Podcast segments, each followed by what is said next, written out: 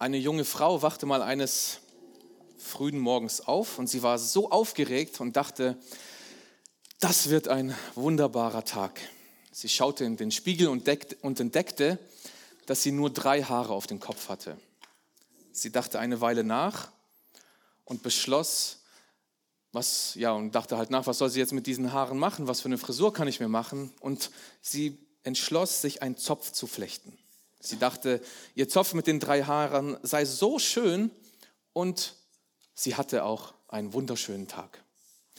Am nächsten Morgen wachte diese junge Frau auf und sagte, das wird ein wunderbarer Tag. Sie schaute in den Spiegel und entdeckte, dass sie nur zwei Haare auf dem Kopf hatte. Sie dachte eine Weile darüber nach und beschloss, dass sie ihr Haar in der Mitte teilen würde. Also sie macht sich einen schönen Mittelscheitel, ist ja wieder modern. Ne? Also richtete sie ihr Haar wirklich hübsch hin, indem sie es in der Mitte teilte und der Herr segnete sie mit einem wunderbaren Tag. Am nächsten Morgen wachte die, Don äh, die Dame auf, die Sonne schien schön und sie dachte in ihrem Inneren, das wird ein wirklich guter Tag werden. Und sie schaute in den Spiegel und ihr ahnt es, sie hatte nur noch ein Haar auf dem Kopf. Sie dachte nach, was mache ich mir jetzt für eine Frisur? Und sie entschied sich, ich mache mir einen Pony. Also nahm sie ihr Haar, legte es nach vorne und sie hatte einen schönen Tag. Am nächsten Tag, als sie aufwachte, sprang sie aus dem Bett und sagte, das wird ein guter Tag werden. Der wird wunderschön. Der Herr hat diesen Tag gemacht und ich werde mich freuen. Und sie ging, den, ging zum Spiegel und entdeckte, sie hatte keine Haare mehr auf dem Kopf. Sie stand auf, betrachtete sich und sagte, Lob den Herrn. Ich muss mir endlich keine Sorgen mehr darüber machen, was ich heute mit meinen Haaren machen werde. Und sie hatte einen wunderbaren Tag gehabt. Auch wenn diese Geschichte natürlich erfunden ist, bringt sie doch etwas gut zum Ausdruck, nämlich, dass das wahre Glück und der wahre Lob zu Gott nicht an unseren Umständen abhängt, was nicht um mich herum passiert, sondern der Lob zu Gott ist viel tiefer gehend. Es ist eine innere Freude da, da ist eine innere Überzeugung da, warum man Gott loben kann. Was ist diese Freude? Warum kann man Gott loben, auch wenn das Leben manchmal schwierig ist? Warum kann man Gott loben, wenn irgendwie scheinbar alles den Bach runtergeht? Dazu will ich heute mit euch den Psalm 103 anschauen. Dieser Psalm ist ein durchgehender Lobpsalm zu Gott. Wir finden nicht eine einzige Bitte in diesem Psalm, sondern es ist nur Lob. Und die Lieder, die haben uns schon wirklich sehr schön zu diesem Psalm hingeführt. Diese Predigt soll heute eben auch zum Lob Gottes aufrufen. Auch wenn in der Welt alles dagegen zu sprechen scheint, Gott loben zu können. Auch wenn vielleicht deine persönlichen Umstände nicht ähm, dafür sprechen, Gott zu loben, können wir es trotzdem tun. Wir haben allen Grund, Gott zu loben. Und der Psalm 103 ruft die gesamte Schöpfung Gottes auf, Gott zu loben. Und dazu wollen wir unser eigenes Leben heute reflektieren und erkennen, warum wir Gott loben können, sodass wir und du in dieses Lob mit einstimmen kannst. Lasst uns diesen Psalm lesen. Psalm 103. Das ist Gottes Wort. Lobe den Herrn meine Seele und was in mir ist, seinen heiligen Namen. Lobe den Herrn meine Seele und vergiss nicht, was er dir Gutes getan hat der dir alle deine Sünden vergibt und heilet alle deine Gebrechen, der dein Leben von Verderben erlöst, der dich krönet mit Gnade und Barmherzigkeit, der deinen Mund fröhlich macht und du wieder jung wirst wie ein Adler. Der Herr schafft Gerechtigkeit und Recht allen, die Unrecht leiden. Er hat seine Wege Mose wissen lassen, die Kinder Israel sein Tun. Barmherzig und gnädig ist der Herr, geduldig und von großer Güte. Er wird nicht für immer hadern, noch ewig zornig bleiben. Er handelt nicht mit uns nach unseren Sünden und vergilt uns nicht nach unserer Missetat, denn so hoch der Himmel über der Erde ist, lässt er seine Gnade walten über denen, die ihn fürchten. Sofern der Morgen ist vom Abend, lässt er unsere Übertretungen von uns sein. Wie sich ein Vater über Kinder erbarmt, so erbarmt sich der Herr über die, die ihn fürchten. Denn er weiß, was für ein Gebilde wir sind. Er gedenkt daran, dass wir Staub sind. Ein Mensch ist in seinem Leben wie Gras. Er blüht wie eine Blume auf dem Felde. Wenn der Wind darüber geht, so ist er nimmer da. Und ihre Städte kennet sie nicht mehr. Die Gnade aber des Herrn währt von Ewigkeit zu Ewigkeit über denen, die ihn fürchten, und seine Gerechtigkeit auf Kindeskind bei denen, die seinen Bund halten und gedenken an seine Gebote, dass sie danach tun. Der Herr hat seinen Thron im Himmel errichtet und sein Reich herrscht über alles. Lobet den Herrn, ihr seine Engel, ihr starken Helden, die ihr seinen Befehl ausrichtet, dass man höre auf die Stimme seines Wortes. Lobet den Herrn alle seine Herrscher, seine Diener, die ihr seinen Willen tut. Lobet den Herrn alle seine Werke an allen Orten seiner Herrschaft.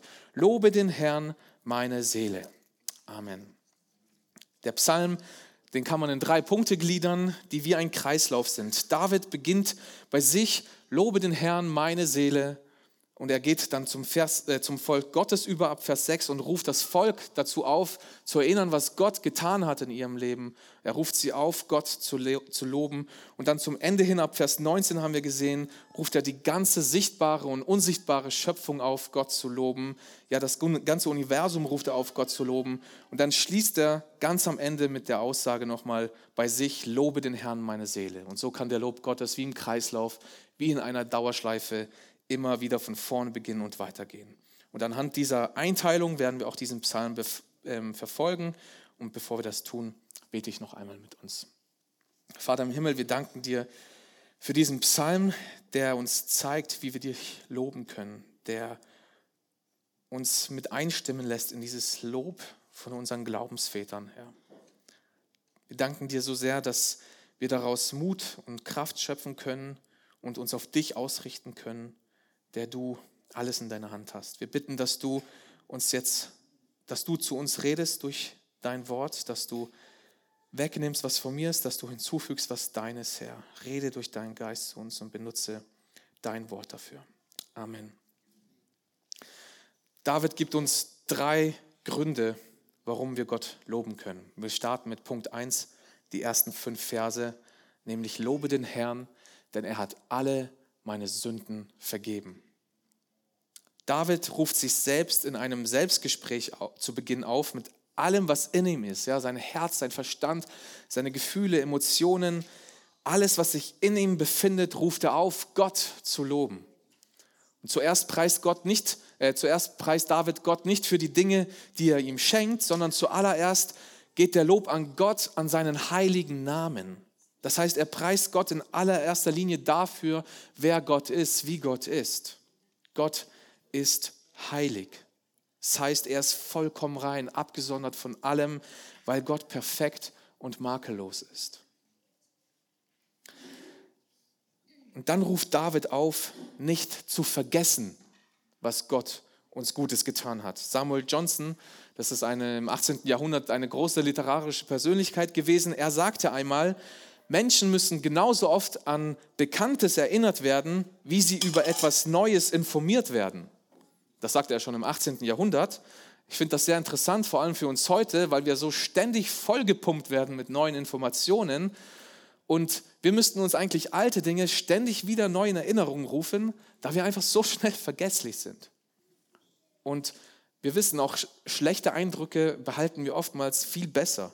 Nicht umsonst ruft Paulus ja die Thessalonicher auf, ähm, das Gute behaltet. Also ich weiß nicht, wie es euch geht, aber es kann einem wirklich viele gute Dinge passieren. Aber wenn nur ein bisschen was Negatives dabei ist, dann nimmt das in mir viel mehr Raum ein als das Gute. Aber was sind denn diese guten Dinge, von denen David hier spricht? Es ist das Haus, das wir haben, es ist das Auto, ist es der Urlaub, den Gott uns schenkt, sind es die schönen Haare oder ist es meine Gesundheit? Das ist alles schön und gut und dafür dürfen wir Gott dankbar sein, aber das ist nicht das Erste, sondern was sollen wir nicht vergessen? Der da vergibt alle dein, meine Sünden.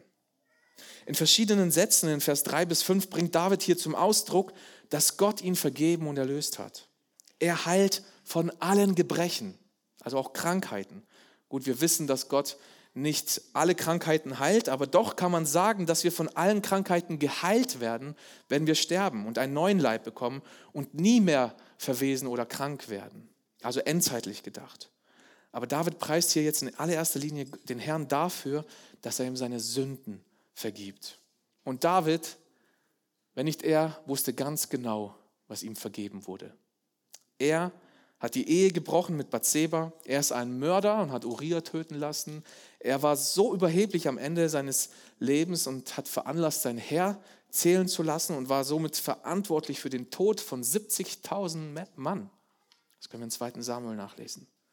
David ist sich bewusst, er hat eigentlich nichts anderes verdient als den Tod, das Verderben. Oder andere Übersetzungen sagen in Vers 4 Grube.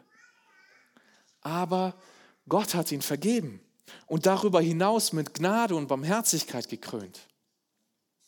Spurgeon hat es einmal so schön gesagt, Gott ruht nicht, bis er allem, was er angefangen hat, die Krone aufsetzen kann. Darum, wo er Vergebung schenkt, da gibt er auch Kindesrecht und Königsadel. Und genau das sind wir als Kinder Gottes. Und diese Vergebung, diese Krönung, das macht das Herz Davids jetzt fröhlich. Das Glück finden wir, wenn wir immer mehr erkennen, was uns in Christus alles geschenkt worden ist. Die Erinnerung an die Vergebung der Sünden, die Erinnerung an die Gnade und Barmherzigkeit Gottes, die Krönung, die erneuert ihn und macht ihn wieder jung wie ein Adler, so beschreibt er es.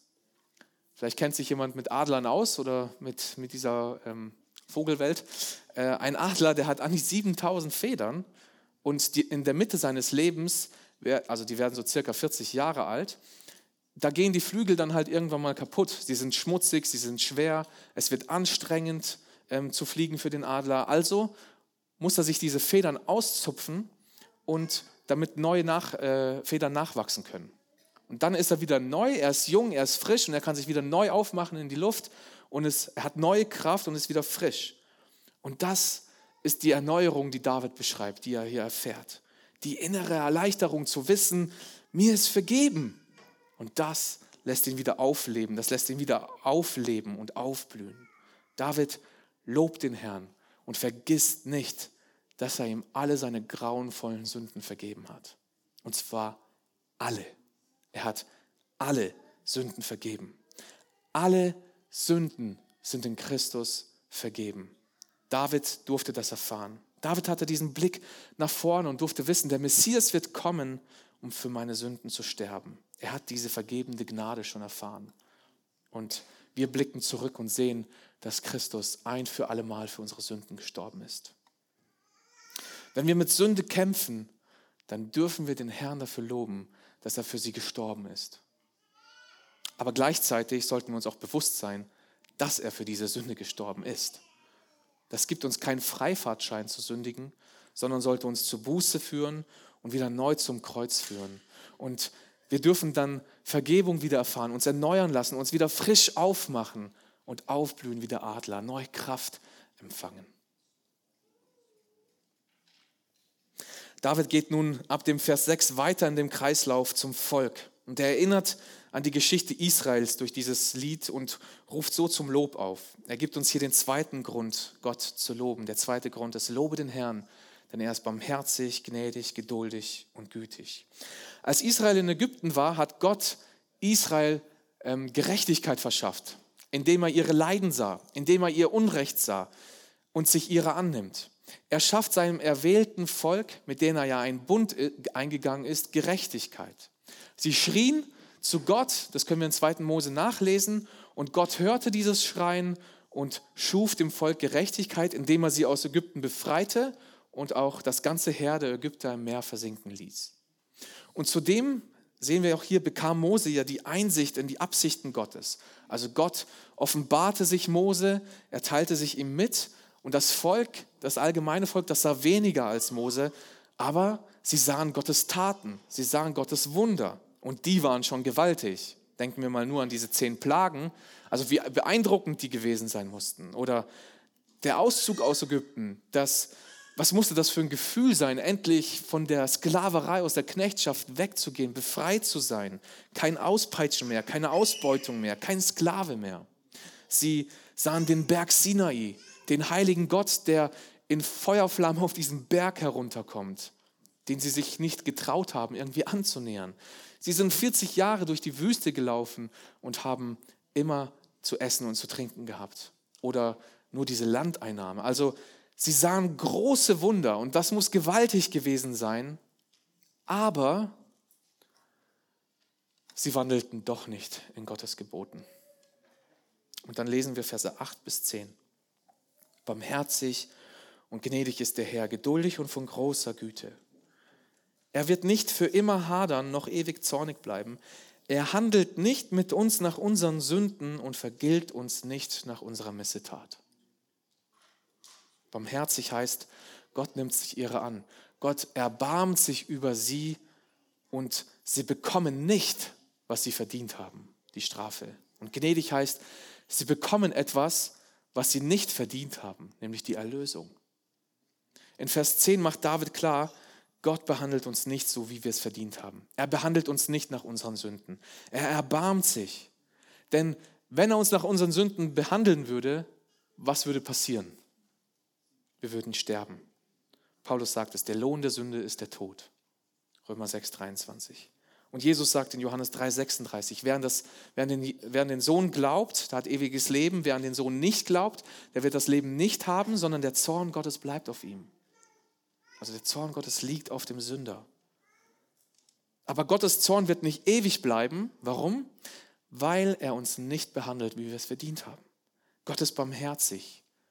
Er erbarmt sich über die Leidenden. Gott ist gnädig. Er befreit Israel aus Ägypten. Ein Bild für unsere Knechtschaft der Sünde. Er ist geduldig mit ihnen, obwohl sie immer und immer wieder seine Gebote brechen und ihm ungehorsam sind. Und trotzdem ist Gott gütig und vergibt ihnen. Er hat einen Bund mit ihnen geschlossen und er ist diesem Bund treu. Und somit hat Israel die Befreiung aus Ägypten, die haben sie nicht verdient. Und immer und immer wieder haben sie eigentlich bewiesen, durch die ganze Wüstenwanderung hinaus, auch schon nur am Berg, als sie am Berg waren, haben sie immer wieder bewiesen, sie haben nichts verdient, eigentlich nichts anderes verdient als den Tod, weil sie nicht Gott gehorsam waren. Und Gott hat sie nicht behandelt wie sie es verdient haben. Und das gleiche auch mit uns. Gott in Christus schafft Gott eine Gerechtigkeit in uns. Gott sandte seinen Sohn und schafft eine Gerechtigkeit in uns. Eine Gerechtigkeit, die allein aus dem sündlosen Sohn Jesus Christus kommen. Der, der keine Sünde wusste, kannte und keine Sünde getan hat, der nimmt meine Sünde auf sich und gibt mir seine Gerechtigkeit. Und so handelt Gott nicht an mir, wie ich es eigentlich verdient habe. Preist den Herrn. Preist den Herrn für seine wunderbare Gnade. Seine Gnade ist so hoch, wie der Himmel über der Erde ist, sagt äh, David in dem Vers 11. Wir stehen hier auf der Erde, wir schauen hoch in den Himmeln und wir sehen kein Ende. Du kannst gucken und gucken, du siehst kein Ende. Und so ist seine Gnade. Für seine erlösten Kinder ist Gottes Gnade unbegrenzt. In Vers 12 beschreibt David es, soweit der Osten ist vom Westen, so schafft er meine Sünden weg. Osten und Westen, die begegnen sich einander nicht, sie sind voneinander getrennt. Und genauso wie sie sich nicht begegnen, so wird Gott meine Sünden nie mehr hervorholen. Und er wird nie mehr an sie denken, sagt der Hebräerbrief. Er hat sie, Micha 7, Vers 19, er hat sie in die Tiefen des Meeres geworfen. Und er wird sie nicht noch mehr herausangeln. So handelt Gott. Aber was machen wir oft? Warum fühlen wir uns oft trotzdem schlecht wegen vergangenen Sünden? Warum kämpfen wir damit und haben Gewissensbisse? Ich denke, weil wir Sünde oft mit dem Gefühl verwechseln, das dann in uns entsteht. Wenn man einen Stift nimmt und fest, mit festem Druck äh, auf dem Block schreibt Sünde und wir dieses Blatt dann herausreißen aus diesem Block und wegschmeißen, das ist das, was Gott mit unserer Sünde tut. Und wenn wir dann aber einen Bleistift nehmen und auf der nächsten Seite dann so schräg über diese Seite hin und her streifen, dann kommt dieses Wort Sünde wieder. Ne? Und das ist, was unser Gedächtnis tut. Wir gehen zurück zu diesem Gefühl, den die Sünde in unserem Leben hinterlassen hat. Und wir fühlen uns dann genauso schuldig wieder. Aber sie sind vergeben, ein für alle Mal weggeworfen. Unser Schuldschein ist ans Kreuz genagelt, sagt Paulus zu den Kolossern.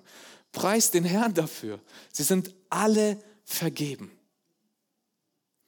Im Vers 13 beschreibt David Gott, der sich wie ein Vater über seine Kinder erbarmt, sich über die erbarmt, die ihn fürchten. Ja, wir wissen, Kinder sind bedürftig, Kinder fallen, Kinder machen viele Fehler und sie sind immer wieder darauf angewiesen, dass man sich über sie erbarmt, ihnen aufhilft, ihnen vergibt, ihnen die Hand reicht wie ein Vater.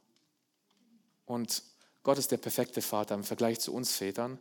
Wir sind nichts vor ihm, wir sind Staub, heißt es hier. Wir sind auf ihn, wir sind auf sein Erbarmen angewiesen, weil wir nichts weiter als Staub sind. Also das drückt einfach Hilflosigkeit aus. Wir sind nichts vor Gott. Der Mensch ist wie Gras oder wie eine Blume, sagt David hier. Damit beschreibt David diese kurze Lebensdauer von uns Menschen. Das Gras ist eine kurze Zeit da, es blüht, ähm, es ist aber auf Wasser angewiesen, sonst verdorrt es schnell. Die Blume auf dem Feld, sie blüht schön, ja, und geht auf und ist herrlich, wie das Leben oft. Und dann kommt der Wind, fegt alles weg und es ist nicht mehr da. So ist unser Leben. So kurz und so schnell kann es gehen, dann ist es vorbei. Dann werden wir sterben. Ich denke, wir Menschen haben heute oft ein Problem damit, mit dem Tod konfrontiert zu werden, über den Tod nachzudenken. Aber es ist nun mal bewiesen, auch wenn ich das nicht glauben kann, dass Menschen, die jedes Jahr Geburtstag haben, immer älter werden. Und es ist rein statistisch auch bewiesen, dass zu 100 Prozent jeder Mensch einmal sterben muss. Ihr wisst, was ich damit meine. Nichts ist so sicher wie der Tod. Unser Leben ist kurz, aber nicht bei Gott. Bei ihm sind die Menschen nicht vergänglich. Durch Christus werden wir nicht sterben, sondern ewig leben. Ja, den leiblichen Tod, den werden wir sterben müssen, aber wir werden ewig leben bei ihm. Und was für ein Trost ist das? Was für eine herrliche Gnade. David drückt das in Vers 17 aus. Die Gnade des Herrn ist von Ewigkeit zur Ewigkeit. Im Gegensatz zu uns Menschen, die sterben werden und eine kurze Lebensdauer haben, ist die Gnade Gottes von Ewigkeit zu Ewigkeit. Sie hat keinen Anfang und kein Ende. Ich habe mich gefragt, okay, was bringt mir die Gnade, wenn sie von Ewigkeit zu Ewigkeit ist, wenn ich nur eine kurze Lebensdauer habe? Aber wäre die Gnade nicht ewig, dann hätte ich als sterbender Mensch auch überhaupt keine Hoffnung. Das bedeutet, weil seine Gnade von Ewigkeit zu Ewigkeit ist, dürfen wir auf dieses ewige Leben bei Gott hoffen. Denn seine Gnade, die endet hier auf dieser Erde nicht. Seine Gnade ist nicht begrenzt in dem Sinne. Seine Gnade erlöst uns, sie trägt uns durch bis zum Ende in die Ewigkeit hinein. Meine Seligkeit liegt in seinen Händen. Preist den Herrn dafür, lobe den Herrn dafür. Bist du dir wirklich bewusst, was Gott da getan hat für dich? Bist du dir bewusst, was du eigentlich stattdessen verdient hast? Wie dankbar dürfen wir sein? Wie sehr dürfen wir Gott loben, dass Gott Gerechtigkeit in uns durch Jesus Christus geschaffen hat? Wir haben es nicht verdient. Wir lebten fern von Gott, wir lebten fern von seinen Geboten, doch er hat sich über uns erbarmt.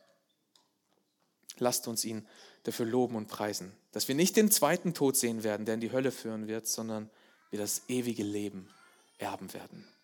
Und wie geduldig ist Gott mit uns, obwohl wir so oft vergessen, was er uns getan hat und wir nicht nach seinem Willen leben. Wie geduldig ist er mit der Menschheit, die ihn vergisst und immer weiter von ihm abkehrt. Und er ist geduldig, er ist langmütig, nur deshalb, weil Menschen zur Buße finden sollen. Preist den Herrn dafür. Ab Vers 19 gibt David uns jetzt den dritten Grund, Gott zu loben. Ich lese nochmal die Verse 19 bis 22. Der Herr hat seinen Thron im Himmel errichtet und sein Reich herrscht über alles. Lobet den Herrn, ihr seine Engel, ihr starken Helden, die ihr seinen Befehl ausrichtet, dass man höre auf die Stimme seines Wortes. Lobet den Herrn alle seine Herrscher, seine Diener, die ihr seinen Willen tut. Lobet den Herrn alle seine Werke an allen Orten seiner Herrschaft. Lobe den Herrn meine Seele. In den Versen hier ruft David nun die ganze unsichtbare und sichtbare Welt zum Lob Gottes auf und er schließt den Kreislauf wieder bei sich. David schaut hoch, dorthin, wo alle guten Dinge herkommen. Und er sieht den Thron Gottes umgeben von diesen himmlischen Herrscharen die den Herrn ohne Unterlass loben. Und er ruft sich selbst zu, er ruft den Engeln zu, er ruft alle dazu auf, in dieses Lob einzustimmen. Gott herrscht über alles. Denn der Herr hat seinen Thron im Himmel errichtet und sein Reich herrscht über alles, sagt David. Über jedes Land, jeden Krieg, jeden Politiker oder jeden Milliardär. Salomo sagt es ja. Gleich Wasserbächen ist das Herz des Königs in der Hand des Herrn. Er leitet es, wohin er will. Ich darf mir sicher sein, dass alles so verläuft, wie Gott es will. Und das ist ein Trost für uns. Denn auch wenn ich vieles nicht verstehe und denke, es läuft irgendwie alles aus dem Ruder, darf ich wissen, Gott hat keinen Stress und er muss irgendwie grübeln und nachdenken, was er jetzt machen soll. Nein, er regiert, er herrscht. Und zwar sicher. Lobe den Herrn dafür. Er sitzt nicht irgendwie auf einem wackeligen Stuhl und muss zittern, dass ihn jemand darunter stoßen wird oder abwählen kann. Er muss niemanden um Erlaubnis fragen, König sein zu dürfen. Nein, niemand muss ihn wählen. Spurgeon sagt, in seiner Herrschaft gibt es keine Aufregung, keine Unordnung, keine Verwirrung, kein Hin und Her beim Ratschlagen und Probieren, keine Überraschungen, mit denen zu rechnen wäre, keine unerwarteten Ereignisse, die anzutreffen wären. Ja, also ganz im Gegensatz zu unseren irdischen Machthabern, wo irgendwie alles durcheinander scheint und das irgendwie manchmal auch ziemlich planlos wirkt. Gott herrscht und muss, ist nicht verwirrt oder sonstiges. Er herrscht über allem. Und deshalb gebührt ihm auch der Lob. David ruft hier die Engeln auf, die Herrscher auf, sie sollen Gott loben.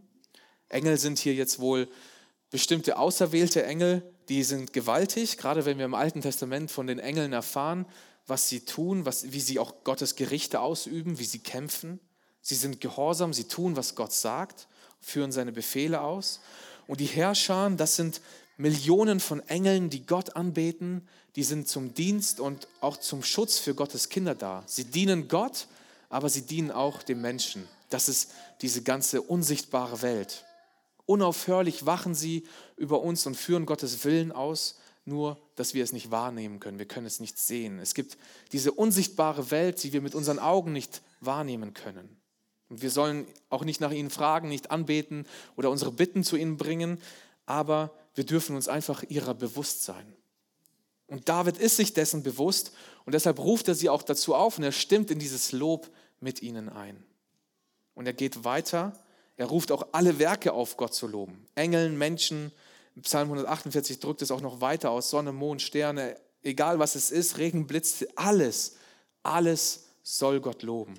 Das Universum verkündet die Herrlichkeit Gottes. Seine Geschöpfe, die uns tot vorkommen, wie die Planeten, Sonne oder, oder sonstiges, das kommt uns vor wie einfach tote Steine oder wie oder was auch immer, aber sie verkünden Gottes Herrlichkeit, genauso dadurch, wie sie geschaffen worden sind. Und es kommt auch der Tag, das lesen wir, da wird einmal alles den Herrn loben, freiwillig oder nicht freiwillig. Wer weiß, wie lange es noch dauern wird, und dann müssen wir alle unsere Knie vor ihm beugen dass Jesus Christus der Herr ist, sagt Paulus in Philippa 2,11. Und dann wird das Gericht kommen. Wir sehen, die Welt tut das momentan nicht. Die Menschen, die ehren Gott nicht, sie loben Gott nicht, sie verherrlichen sich selbst. Ihre Intelligenz ist das Maß aller Dinge. Der Mensch preist sich selbst, dass er es zum Mond geschafft hat. Sie preisen sich selbst, dass sie medizinische Errungenschaften ähm, erreichen, Impfstoffe, Krebsbehandlungen oder sonstige Dinge. Sie preisen sich oder ja, in all dem spielt Gott einfach keine Rolle. Sie blenden ihn aus, sie geben Gott nicht die Ehre dafür. Und ganz anders können wir das tun. Wir können Gott preisen für seine herrlichen, für seine herrliche Schöpfung und für alles, was er in sie hineingelegt hat. Dass wir solche, Dinge, äh, dass wir solche Dinge tun können, preist den Herrn dafür. Und so endet David am Ende bei sich und schließt den Kreis, der jetzt wieder von vorne beginnen kann. So soll der Gott Lob, so soll der Lob für Gott niemals aufhören. Es wird, er wird auch nie aufhören, denn wenn wir in der Ewigkeit sind, werden wir Gott in alle Ewigkeit loben. Gottes heiligen Namen zu loben, nichts zu vergessen, was er uns Gutes getan hat. Das ist so wichtig. In schwierigen Zeiten können wir nämlich ganz schnell vergessen, dass Gott es ist, der auf dem Thron sitzt und über alles herrscht und dass er alles in seiner Hand hat und alles nach seinem Willen geschieht. Und wir können schnell vergessen, was er uns auch alles Gutes getan hat. Und deshalb müssen wir uns das ständig in Erinnerung rufen. Wir müssen uns daran erinnern. Momentan scheint auch vieles unsicher zu sein. Kriege, Finanzen, Umweltkatastrophen, was auch immer. Für viele waren die Corona-Jahre auch einfach Jahre zum Vergessen. Können wir in so einer Zeit Gott trotzdem loben? Wenn wir, auf unseren, wenn wir unser Blick auf das Irdische fixieren, wird uns dieses Lob wahrscheinlich ziemlich schwer fallen. Aber sind wir auf die Ewigkeit fixiert, dann werden wir dieses Lob in dieses Lob mit einstimmen können. Denn dann sehen wir, was wirklich in diesem Leben zählt. Gott hat sich über uns erbarmt. Er behandelt uns nicht, wie wir es verdient haben, sondern er ist gnädig und vergibt alle meine Sünden. Alle meine Sünden. Er vergibt allen, die an ihn glauben und ihm vertrauen und ihn fürchten. Ist man auf die Ewigkeit fokussiert, ja, dann sind wir dem Herrn wieder viel näher als, drei Jahre, als vor drei Jahren. Und wenn unser Fokus richtig liegt, haben wir auch noch heute, nächste Woche und die nächsten Jahre und die nächsten Jahrzehnte allen Grund, Gott zu loben. Der Lob für Gott ist nicht abhängig von unseren Umständen. Wie kannst du heute Gott loben? Unabhängig davon, was man jetzt davon hält, ist eine Gefahr, glaube ich, heute von uns, dass wir den Lob Gottes ähm, irgendwie nur auf Lieder beschränken. Den Lob für Gott hält man sich sozusagen bis auf Sonntag auf. Dann werden wir Gott loben, ihn anbeten und ihn preisen. Aber der größte Lob, Lob Gottes ist der, das hat Matteo in den Versen Römer 12, 1 bis 2 gelesen am Anfang des Gottesdienstes, dass unser Leben eine Anbetung Gottes ist. Unser Leben, heißt es dort, soll ein vernünftiger Gottesdienst sein.